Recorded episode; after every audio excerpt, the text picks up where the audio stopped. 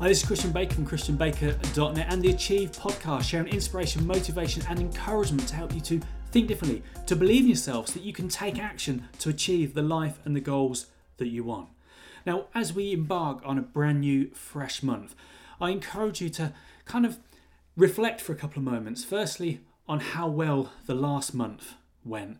Is there anything that you can learn from it? Is there anything that you would do differently if you had the opportunity and luxury of reliving it again? And if there is, take that with you into the month to come. And then I encourage you to have a look at what you can do this month to make May matter. How can you make the most of May? You know, we all have the same amount of time. It's how we choose to take time to do the things that are going to make a positive difference for us. And one of the things I often suggest is that you set yourself a challenge. You know, in my private members club, we have every month, we have a brand new Focus thirty where we take the time to choose one thing to do every single day that's going to help us move forward in a, in, in the direction that we want to move. Maybe it's something that you want to do to help yourself, to look after yourself, to improve something, to achieve something.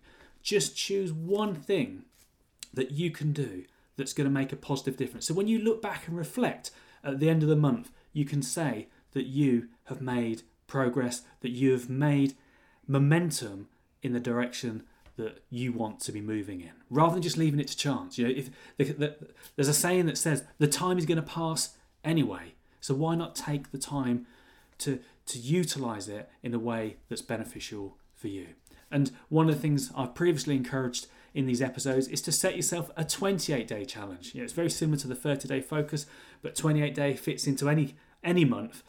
So just take a couple of moments to think about what one thing can you every what one thing can you do every day for the next twenty-eight days that's going to make a positive difference to you. Not to me, not to somebody else. It might sound big or small or vain or fairly indifferent to somebody else. It doesn't matter. But if you can do something every single day that's going to help you, that you're going to enjoy, that's going to benefit you, that's going to move you closer to achieving a goal that you want to achieve, what is the one thing you can do?